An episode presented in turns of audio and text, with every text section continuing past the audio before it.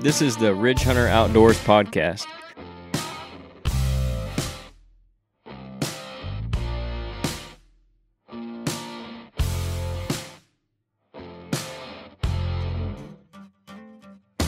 Hey everybody, this is episode 18. I'm Canyon Clark here with Nate Burgess, Scott Clark, and Jeff Fry. We got the full crew back tonight.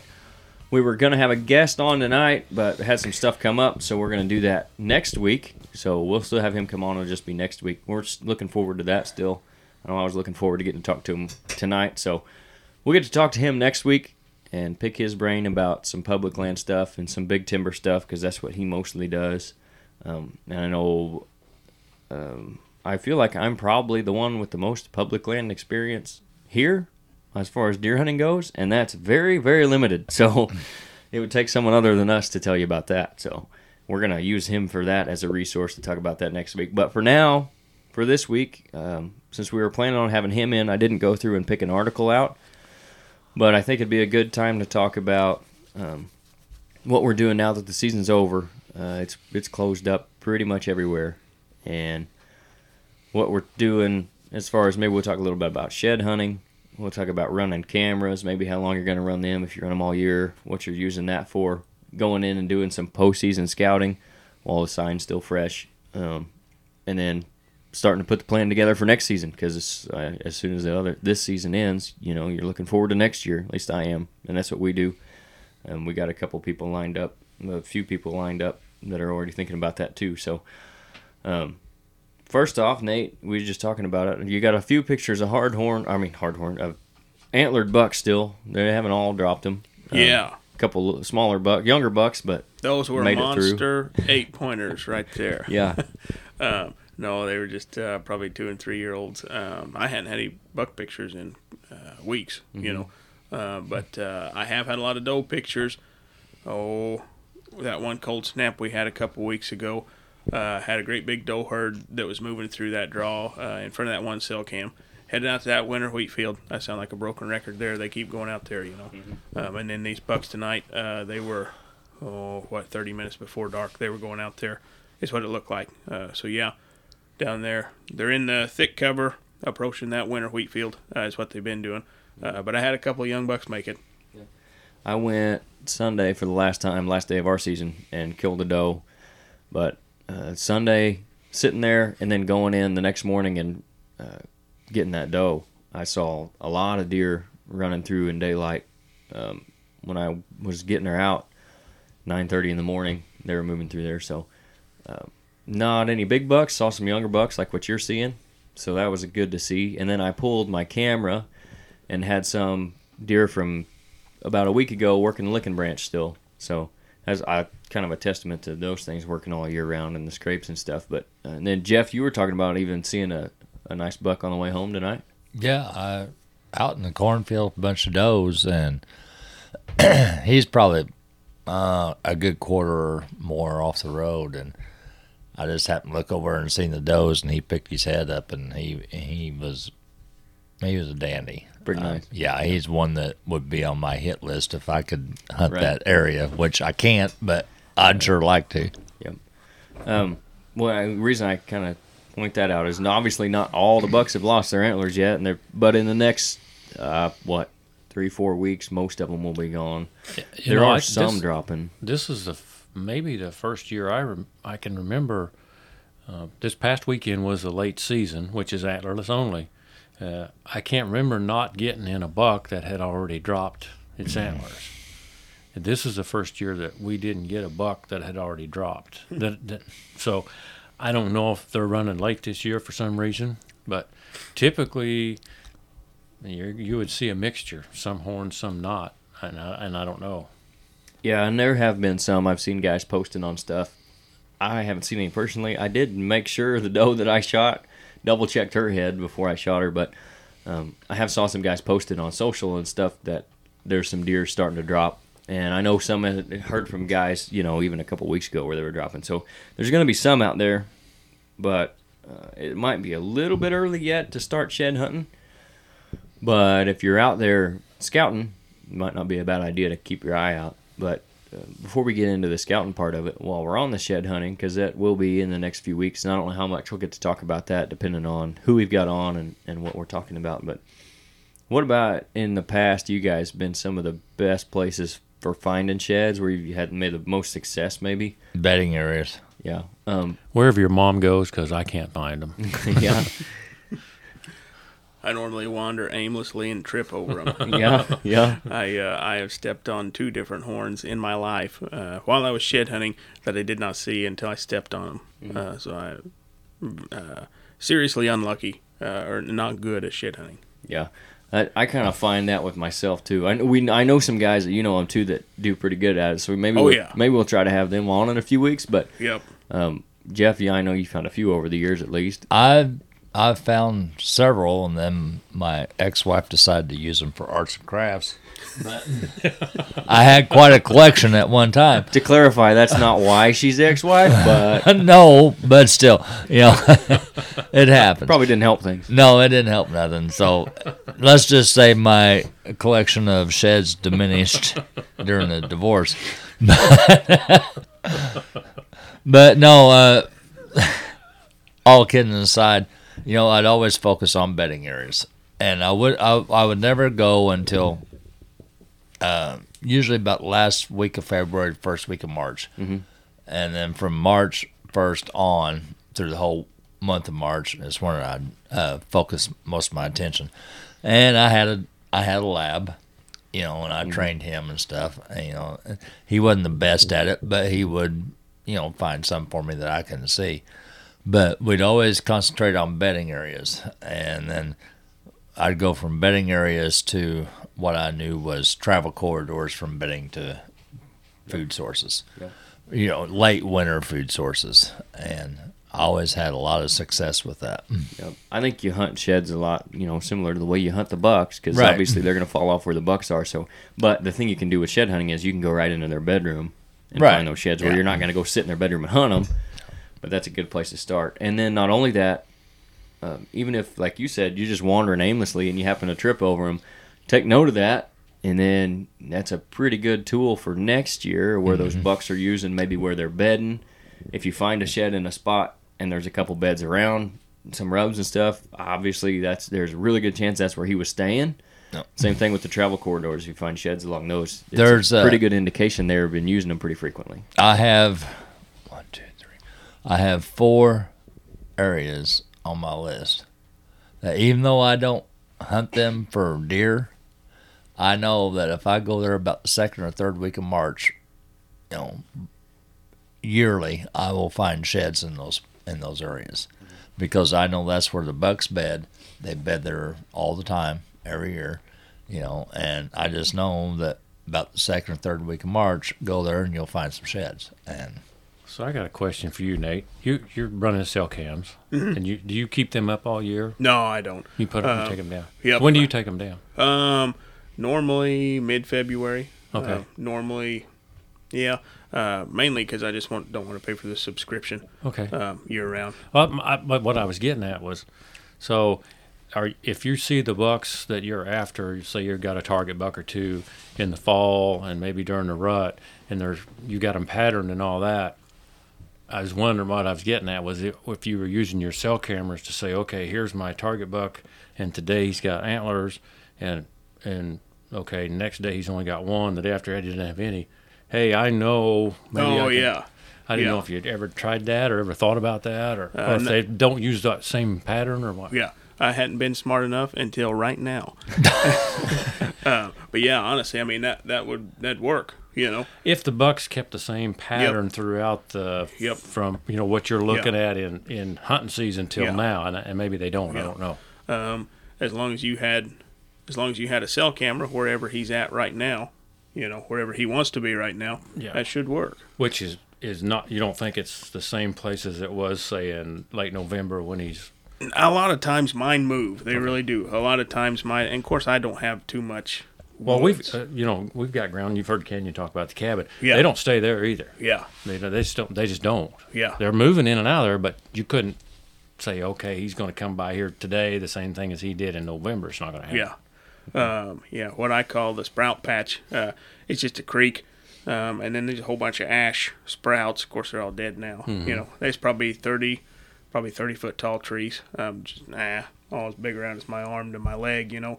But they'd stay in that thicket and then along that creek. Uh, but it, it slopes. It's a east facing hill, real thick down there. That's where they all go in the winter uh, to try to stay out of the winter, uh, the the wind, and the weather. Right. But yeah, they all go down there. And I've never had a cell cam down there yet because I don't have food plots down there. Um, I want to change that. But yeah, you could totally use a cell cam, uh, you know, to figure out when he's dropped, and then also, uh, hopefully, it give you an indication, maybe even which direction he might have went and dropped. You know, Yep. it worked. I'm still old school. I don't have cell cams. I'm not up on all that, but I still use the the regular uh, Just the SD card. cards, you know, and stuff. and you can use the camera. I've left up until this year.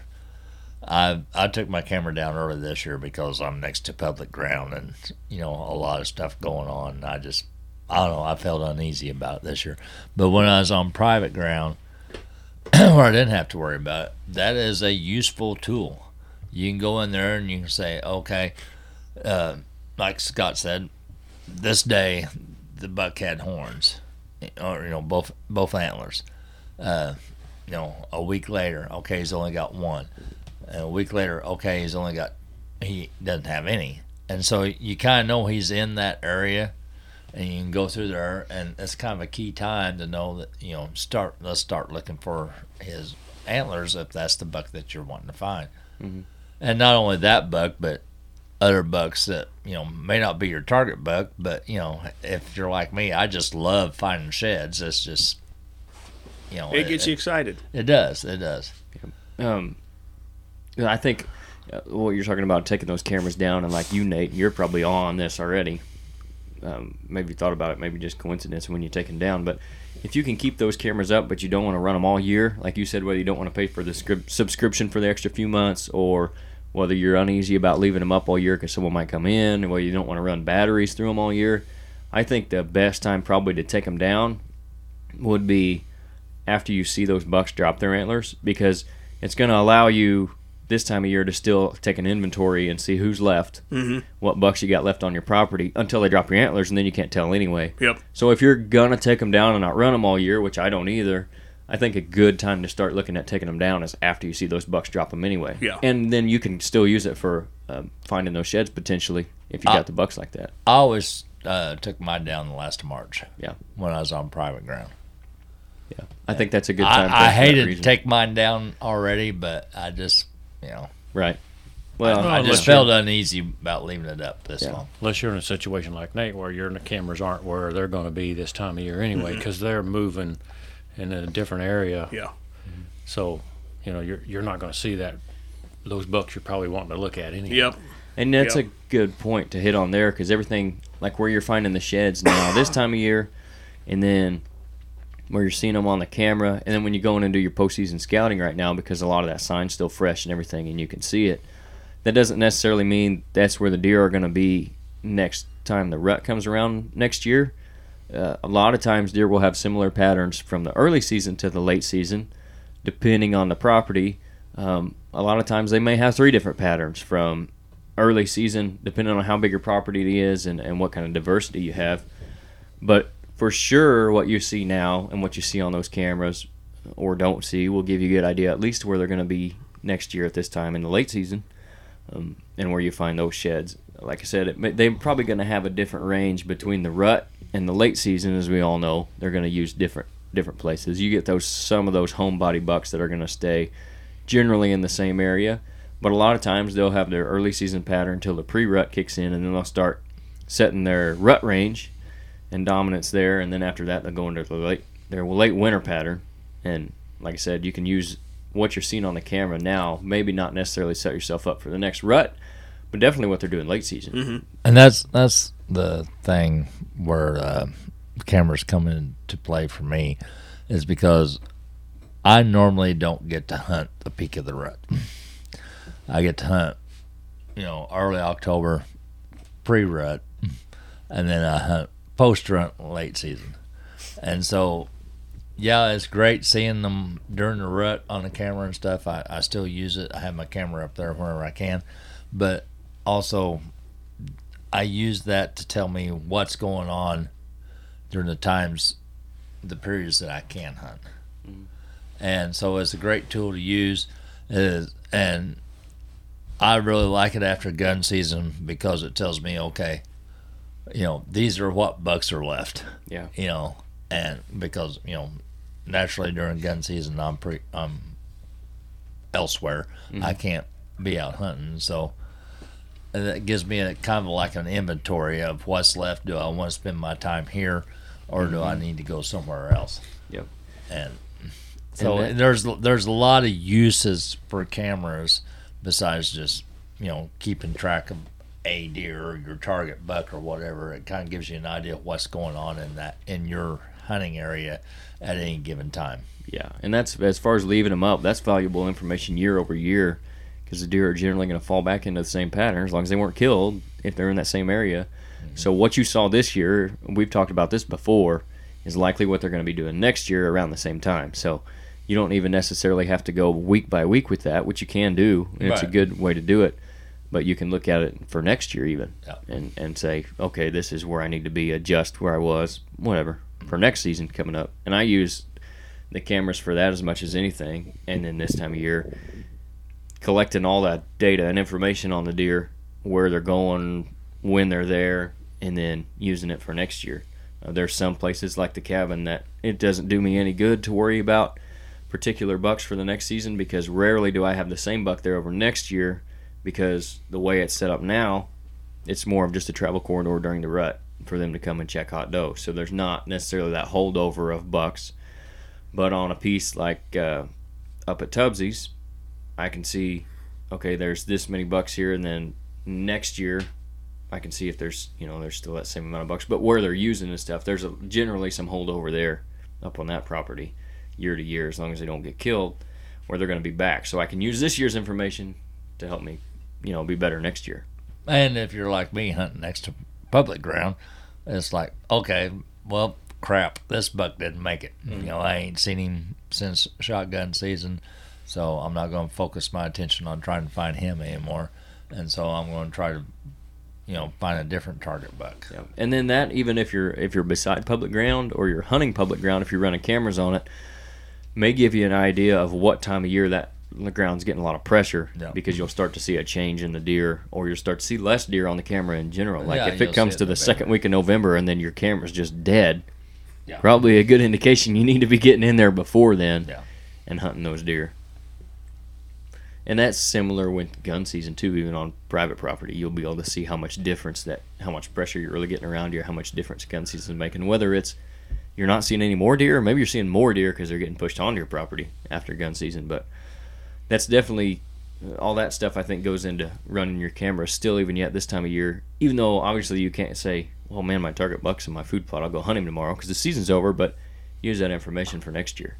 And then with that goes into like the postseason scouting, um, which we'll talk a little bit about what this time of year, what you're doing um, as far as getting out there and walking, whether it is shed hunting or even now, is you just want to get out there and see while the sign's still fresh.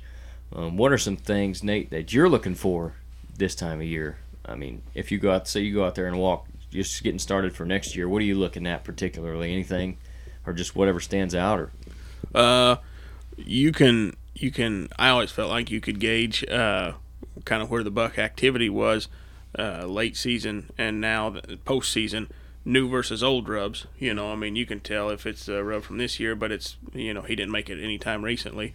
Like you guys talked last week, you had a buck, a decent buck come in uh, that was still rutting. You know, Yes. uh, probably chasing doe fawns or just does that he that had consistently been missed. Um, he's still going to be rubbing somewhere, you know. Um, so those very few bucks that are out there that would have still been rutting, you know, they'd still be rubbing, you know, Sure. when he's trying to Yeah, tend right, those right. does.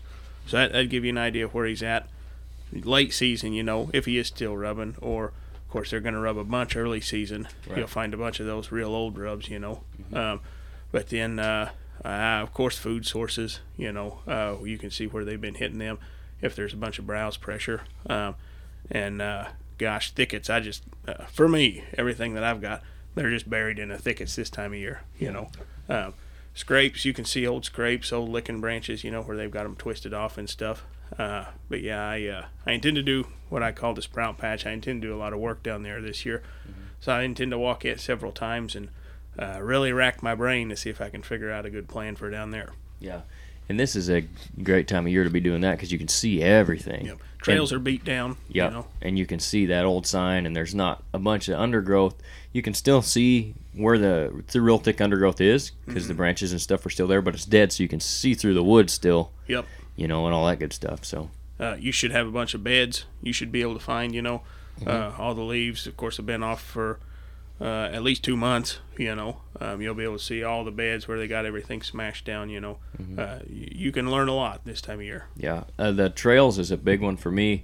If you remember the one we went on down south last year, just south of here, um, went on a client property and was looking at his place in is late January, early February, maybe.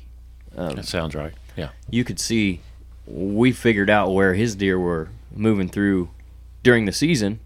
There were just trails beat down like highways, and then we could see where um, where they were using his neighbors at. If you remember that trail, Yeah. yeah. It was like a hog path. yeah, yeah, Yeah. and where they were going in and feeding on his neighbor who had a food plot program set up and some corn out there and stuff. Um, so you could see we kind of were able to set him up for the next season based on what we were seeing this time of year. And the trails were a lot to do with that, rub lines and stuff. Yeah, he was cons- his neighbor had some food, like Canyon said, food plots set up and some corn along the edges and things you want to do. It, it looked like, oh, he didn't get on his property. It looked like he was doing it right. And the client Canyon had was concerned that he was taking his deer from him. Well, he wasn't necessarily taking the deer from him. Um, he was actually enhancing this client's property. We just had to kind of get him to look at that in a different light. That no, he's not stealing your deer. They're just running over there to feed. And then if you can enha- enhance them to come over here and still bed on your property, you've got the best of both worlds. Yeah. You don't have to maintain a food plot. You just have to stay the hell out of their bed, you know. and I ain't kidding you. There was a path they had beat down that was probably three or four inches deep. I- I'm not kidding you. It looked like a, ho- a hog. Tra- Deep a enough hog it was holding water in Yes. a couple places. Yeah. from from that guy's food plot area over to his bed, over to canyons across the road into the client's Yeah. uh, property. So. No, you don't have to worry about him stealing your deer. You just need to worry about you know. Let's Yep. let's see what we can do to keep him here and, Yep. and you to not run him off. Right. And uh, I think we've I think he finally realized that. I think he realized that because Kenyon kind of put together a plan for him, and I, I think he was uh, trying to maintain that plan best I. I went back remember. there with you a few months after that. And- Yeah. and even even in late spring, early summer, I mean, the sign was still there. I mean, it was just you'd have to be blind or not knowing what you was looking at to not know what was going on. Mm-hmm. And, And I remember on the north side of that property too, there was a really good rub line. So mm-hmm. there was a couple different directions of travel they were using because the rub line ran east and west, and the trail we're talking about ran north and south. And there was even one down in the bottom, in the middle of that property that ran east and west too. So you could get in there that time, of this time of year, and even like you said, later into the spring still yet, and get a really good idea of what's going on during the fall, and then kind of Yeah, tailor he had what food plot doing. to the south, and then he had road hunters on the west side and road hunters on the north side. Mm-hmm. Yep. So you know, if he could keep the deer in there, that's where they wanted to be, because you know there was a yeah, it was like a hillbilly highway on Yeah. the on the west side of that, according to him. I I don't know, but yeah. I'm satisfied. 'cause, I'm uh, pretty sure it was. Yeah, I didn't doubt the man. Yeah. And we, well, like I said, we dream up a plan, and he was working on it last year, and I think he's gonna. He didn't do everything last year. I think he's working his way into it this year too, and I'm curious to see what, what all he'll get done as far as finishing it up this year, and then seeing what he does this this next coming fall. Um, it's like anything. Once you get in there and start doing this stuff, it's a process. So, whatever you see and draw that plan up, know what you can get done in a year, and then have reasonable expectations for what's going to happen because as soon as you do anything, it's going to change, and you're going to have to wait and see what those changes are, and then you might have to adjust. You might have the perfect plan put together in your mind for based on what you're seeing this year or this sign we're talking about, but as soon as you go in there and change, uh, you know, put in food, put in some different cover for them, it's going to change stuff. So then you're going to may have to make some small adjustments come the next year, um, and then the next year after that you'll start seeing improvement. And it's not a one year thing. You can definitely come in and there's some properties that are so gone the other way. You can come in and make a huge difference in a year, but it's still going to take years to see consistently bucks using the property. Well, take that take that property of mine for example. Mm-hmm. You know, there was a drastic change done within a Yeah. couple months' time. Yep, You know, it was clear, uh, basically clear cut. pretty much. You know, and so the deer went from being there to feeding on white oaks to we don't have a food source, so they disappeared. Right. But then it took it a year, year and a half, almost two years to okay, now the deer's got cover there. You know, so now they're starting to use it for a little bit of a bedding area, especially the does and fawns. So then we started trying to put food plots inside, you know, on the um what am I trying to say? Logging trails. You know, to attract the deer and hold them for a little bit. And they started using that. Now our next step is you know, uh, there's a three acre opening, or no, on the one end of the woods. So we're going to put that into a food plot to try to hold even more does and fawns there, and maybe attract, start attracting bucks there, because you know you get a bigger feeding plot like that that you're not hunting. Well, then the bucks will come in and start checking for does and stuff during the rut. So, you know, it's not something that's going to happen. You make a change the deer is not going to adapt, you know, overnight. Mm-hmm. It, it's a process, and I th- I I have a lot of hopes for this here in the next year or two, and it's been a process over the last four years. Yeah. And you can speed up what you're trying to do if you go in and, and do your scouting this time of year and base it off that because you can change a deer their activity um, as much as they'll allow it. So if you have a let's say you have a north south land property, it's not it's a lot longer than it is wide, and you've got a trail running up the west side of it, north and south, and then on the east side of it, you've got no deer activity, but you have this nice open spot where man that'd be a good place to put food. Let's say this property's I don't know 20 acres. Uh, well, let's say it's 100 acres and it's wide enough that you know they're not gonna go way out of their way across the whole property. So if you go in just because that's a good little clear spot and put your food over there, you're not necessarily going to draw them from the west side all the way over to that food just because that's where the clear spot was.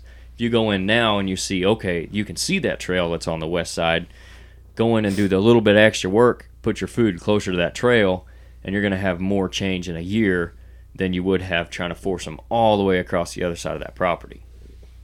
I think you see some changes. Uh, s- smaller properties, which, you know, a lot of people around here they don't don't have 40, 60, 80, 120 acres to hunt, and they're hunting in the middle of it. They may have 10 acres here, five acre patch here, 15 over there. Scout that now. Do your posts, but but in the springtime, drive around, look and see what's going on. In your smaller plots, what your neighbors are doing will affect you a whole lot more than in your bigger plots. If you've only got 10 acres and the neighbor's got 10 acres and the deer come from your neighbors over to your place and all of a sudden there's a double wide going in in the middle of that 10 acres, that's going to change what happens to you. And there's nothing you can do about what he's doing, but you just need to be aware of the changes that he's made might might change your plan totally. Uh, especially, you know, obviously there's nothing going to be going on in the wintertime, but that's when you need to get out around your property, even in the spring. If you don't turkey hunt or whatever, if you don't mushroom hunt, you get out there anyway and look and see what your neighbors are doing, especially around your smaller plots, because that can change. I mean, they may put in, oh, I don't know, a sawmill, Right. Yeah. yeah. Um, you know. And that, what you're saying about those smaller properties, you can make them hunt bigger if you take those things into account. If your neighbor has, if your neighboring property is a 60 acre grain field, you don't need to worry about putting five acres of corn on your 10 acre property. Mm-hmm. Make it a bedding, make a bedding area on five acres of that property. Keep the deer there during the daylight. Put you a small little food plot between them and the and the corn. You know, just for example. Um, maybe your neighbors have really good bedding on one side And on the complete opposite side is that ag field or that big destination food field. Then you want to put maybe a couple food plots on your 10 acre property. And you're going to be able to see how they're using that property if you go scout that now based on the trails and stuff. And then, like you said, driving around, seeing what your neighbors are doing.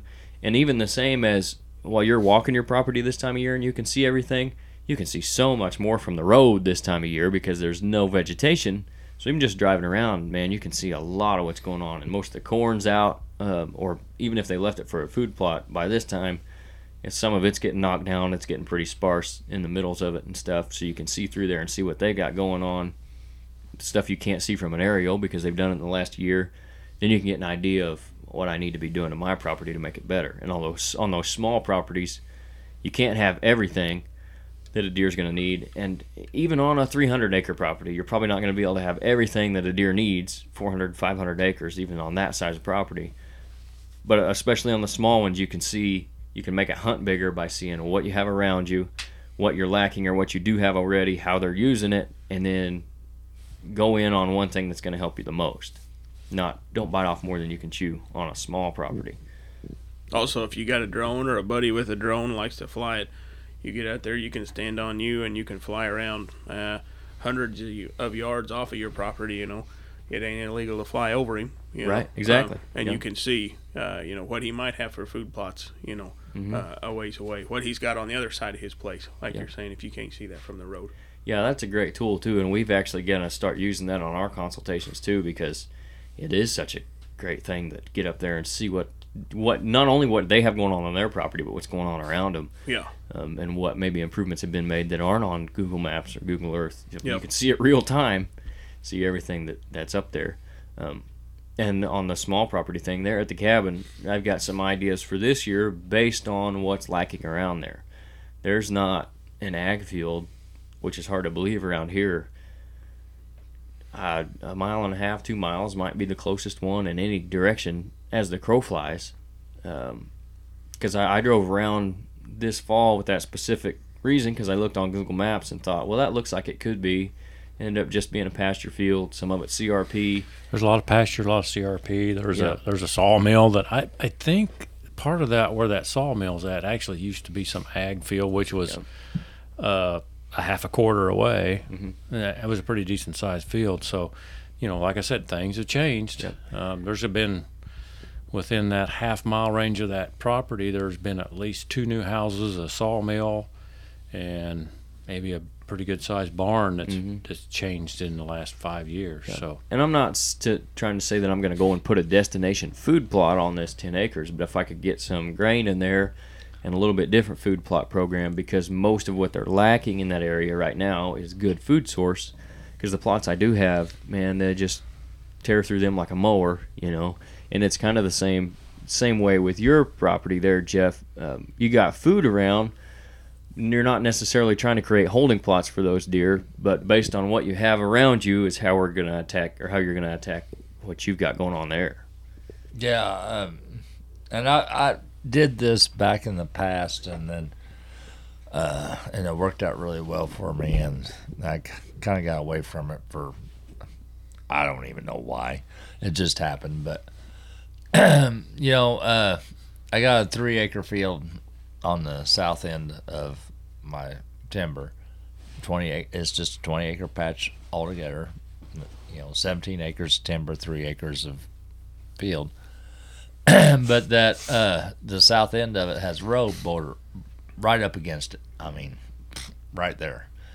And so what I've always done in the past, and what I'm going to do again this year, starting this year, I always plant like six or eight rows of corn along, you know, the outside border of the food plot up against the road. Not necessarily for food, but for screening.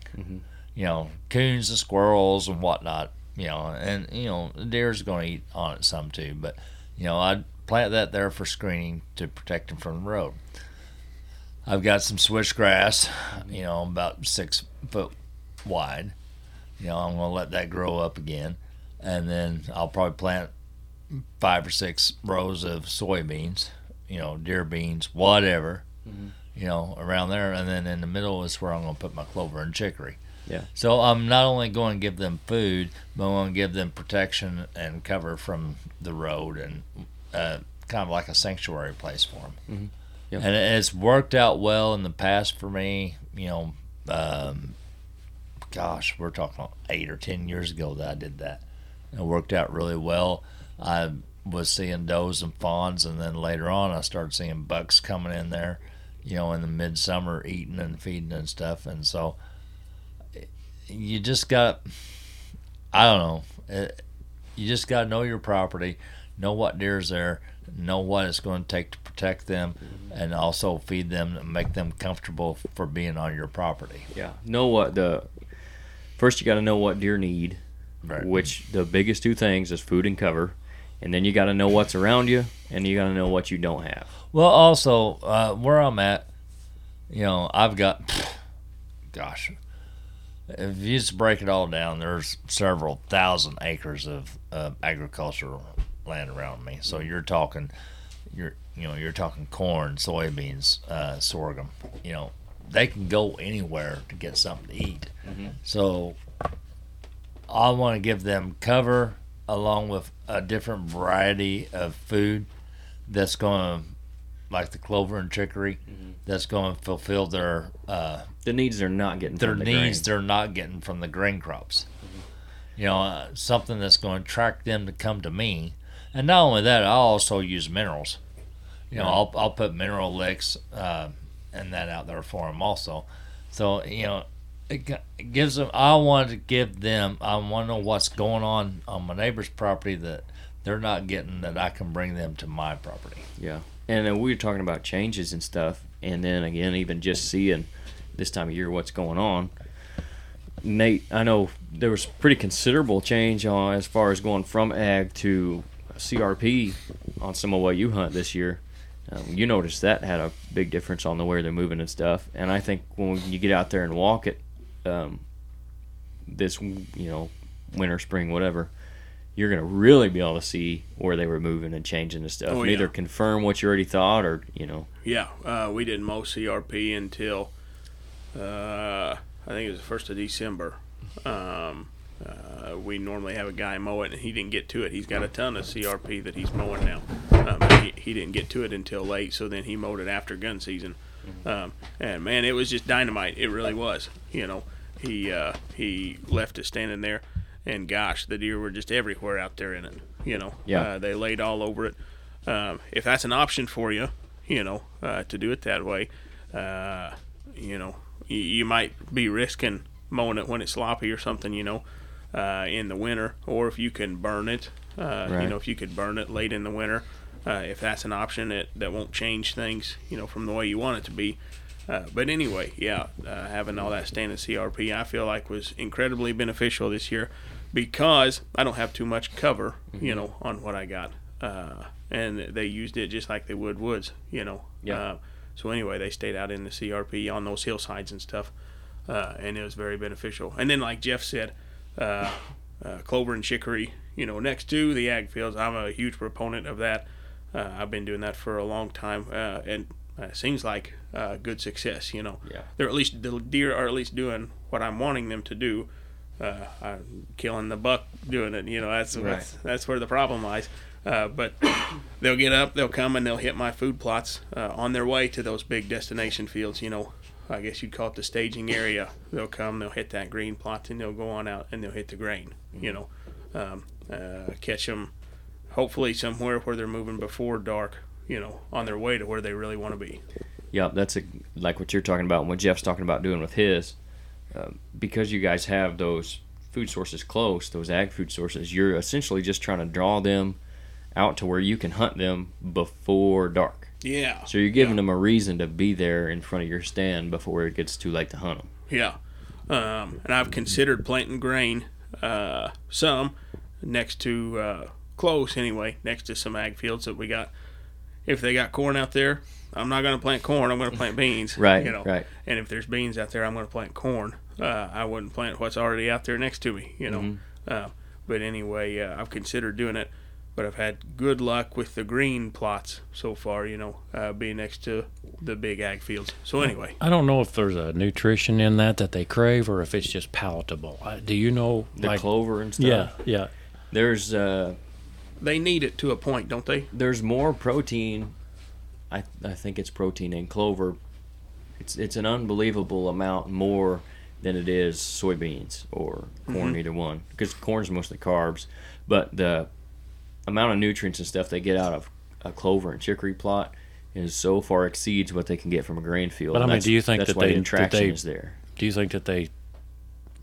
That's why they do that, because they know that, not that they know it, but they, Yeah, I think so. Partially. Their body, their body says they need Um, yeah. it. That's why Yeah. they eat it. Yeah. Or if it's just, hey, this this is you know a lot easier on my whatever than And I think it might be both. Maybe the start of it is it's palatable to them, and it's different than what they're used to. It gives them something different, and then on top of that, their body starts to realize that it's better for them, and they get more stuff out of it. So I thought I'd read somewhere where they needed green uh, for to digest. You know, yes, uh, that they did need it. Uh, so if you can provide them with the best green possible, you know, hopefully that's what's going to attract them. I'll try to find it here real quick while we're on uh, looking at it. I wrote an article. Gosh, I don't know. It's been over a year ago now on why clover was such a good option for food plots, and that's not to say I've actually, um, as much as I still like it, I this year I've experimented with some other stuff and, and doing some reading and some research. I do really like the brassica plot uh, mixed with like a winter rye and, and winter wheat kind of half and half thing, maybe with some soybeans and some winter peas mixed in too. And I did some of that on my plots this year, and the deer just destroyed it. But again, it depends on what your goals are, what your property is like, what it's lacking, and all that. I'll try to find here. Um, in this article that I wrote uh, in 2020, a good stand of clover provides up to four tons of highly nutritious nutritious forage per acre. So there's that in and of itself. I mean, four tons per acre. You don't have to have a very good, very big plot for it to feed a lot of deer. Um, and that's part of the reason. I'll try to read in through here. I know you can't keep a fruit tree on that property. no, no, they'd destroy it. I did both of them instantly. Yep. Here we go. Um, on average, deer eat roughly six pounds of forage per day. That comes out to about one ton per year. Additionally, they need about 16% protein in their diet. Most of what they eat only contains about 6 to 8%, making a few pounds of clover at 25% protein a very attractive addition to their diet. So most of the stuff that they're eating is 6 to 8% protein, whereas clover is 25% protein. So that's a, you know, a huge difference in why, part of the reason why it's so attractive to them. Not only does it palatable, but they need it too and you know, it does help their digestive system as well. And I don't remember if we talked about this last time. I know I was talking about it with a client the other day. Um, at a certain point, all the carbs and stuff, like the corn, if the deer eat it too late into the season, uh, where it's cold, where it gets really cold, if they're eating too much corn, they don't digest it as well, and their body doesn't break it down as well, and it'll actually cause them to starve to death. Um, it can plug them up and stuff too, and it causes a whole lot of issues for them, which is why I don't necessarily like feeding corn uh, this time of year and stuff. And I'm not a huge fan of having corn food plots if it's gonna late in the season if it's gonna be really cold, and not that uh, if you you can have a, a right amount of it where they're not that's not going to be an issue. But if you put too much of it out there for them, uh, deer they'll eat themselves to death just like what we've talked about before. If there's too many deer in one area, they'll eat themselves to death by eating everything out. I mean, they know it tastes good, and I mean they'll eat it to the point where they can't digest it or their body doesn't break it down like it's supposed to, and then that'll cause issues for them too. So, adding in that clover and chicory or those brassica plots um, helps the health of your deer herd tremendously, uh, even if it's a small amount. I mean, a half acre is two tons of clover per year at 25% protein versus the six to eight they're normally getting. I mean, it's a huge difference just health wise, let alone the attraction. And What that's is- what you're looking for is a healthy herd. Yeah. Yeah. Do you, you think cover this time of year? You think cover drives them more than food, or you think food drives them more than cover? Which one are they gonna choose second I over think those two? They go Or- hand or in hand there- right now. Yeah, is there a way to tell? I think cover because you can travel to food. Yep. They'll But you're deal gonna with stay in the cover. they'll deal with whatever food they got close to their best cover, or they'll deal with whatever cover they got close to their best food. I think Or when is it, there a way to tell? when it gets this cold, it's the they'll It's probably cover. deal with whatever food they got close to the best Yeah. cover. Yeah. I think it's probably right. Yeah. uh, uh, are you going to sit in the house with the stove turned up or the refrigerator open? Now, when it's five degrees outside, Yep. right? Yep. You're going to turn the stove up and you're going to, you know, walk over to the refrigerator, right? Yep. Yeah. That's true. Well, I guess being this cold, they uh, getting up and moving to food ain't a big deal. and eat, beneficial you know, feeding does keep them warm, but Yeah.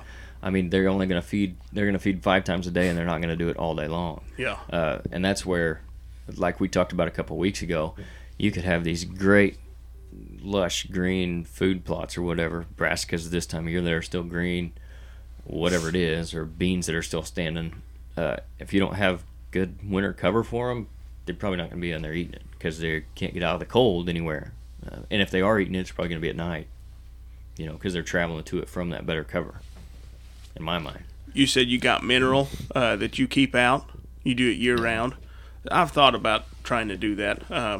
Uh, I suppose I'd heard a guy say anyway that that's one of the best things you can do for them this time of year is when they need it most. I haven't so much lately because I got out of the hunting for a Yeah, while. yeah, But back when I was hardcore in it all the time, I always had uh, minerals and have a mineral lick somewhere, clo- especially close to uh, a food plot that I had planted. You know, and Yep. so not not now. There's a difference between attractants and minerals. yeah, yeah, You know, a lot of times you go to Walmart and stuff like you know you get your uh, what is it, pure cane or whatever. Yeah, that, that kind of stuff. Yeah. Or like the buck jam or whatever. They Yeah, call that that's attractants. Yeah. you know, and Yeah. don't do Come here, deer. That, Yeah. yeah. come here, deer. You know, that that's attractants. So you gotta kind of know the difference there. yeah. You you know, forget the attractants. You just call that cocaine till the cartel sued them and they can't call that anymore. Right, exactly.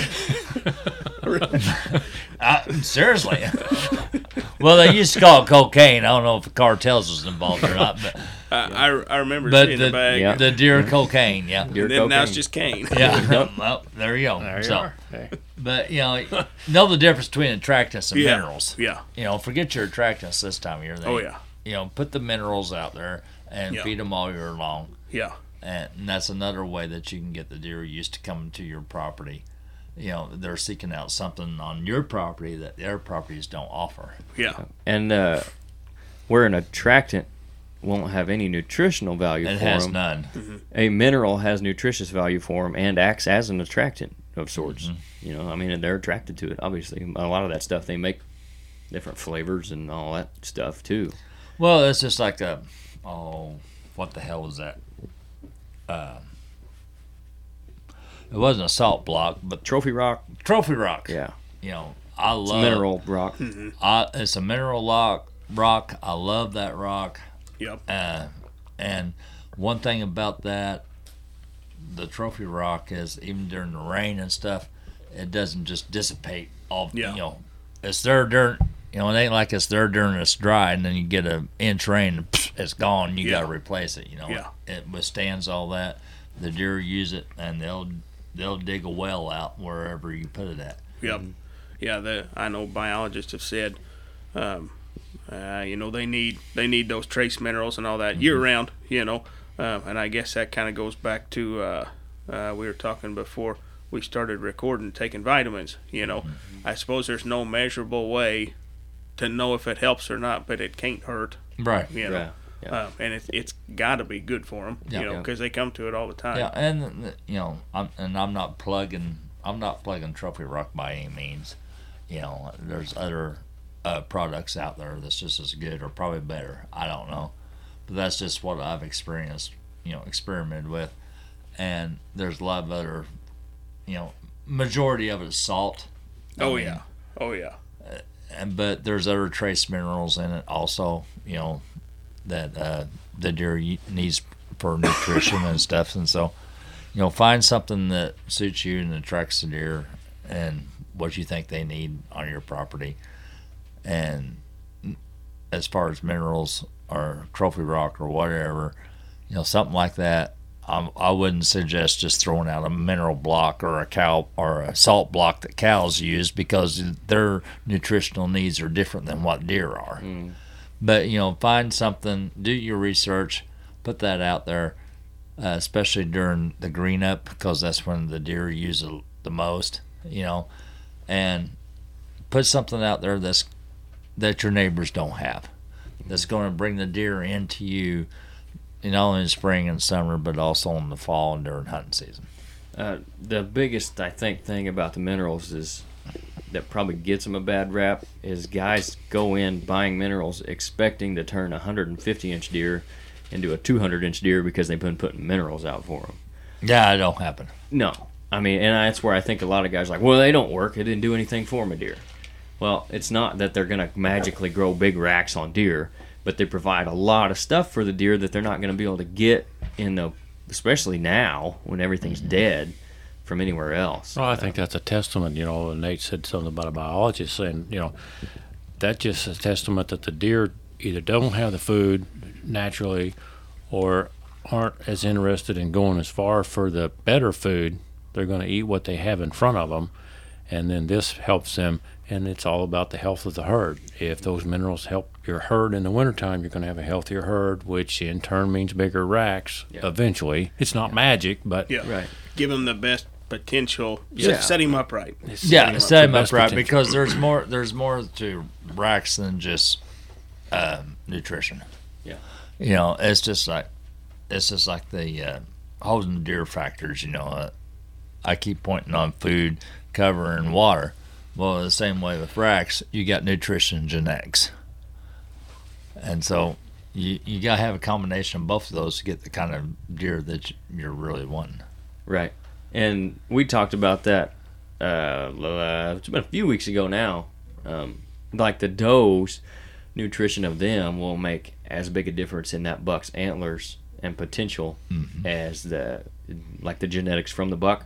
So if you're putting those minerals out for the does, if they're getting that what they need now that they weren't before, are you going to notice a difference in the buck antlers? I mean, possibly, potentially. You got to remember, most of the does right now are are with fawn. Yeah, that's Yeah. what I'm saying. Yeah. So they're they're gonna help growing fetal right now. development, yeah. Yes, absolutely. But again, it's not magic. But if you're putting that stuff out there, uh, I don't see how it could hurt. I got Kaylee taking all kind of vitamins, big handfuls of them right now. Hey, like like you said, it, it might My, not my, help, my. but what can't hurt, right? That's right. But that's uh coming in without a plan today or tonight. I think that's pretty much we still got covered some good stuff, hopefully. So that's pretty much going to do it for this week. Thanks for listening, guys. Um, hopefully we're, we're at least a little bit entertaining, even though we didn't have the guest. We'll have him on next week. Hopefully, that's the plan as of right now. So, Well, my goal is to keep this entertaining.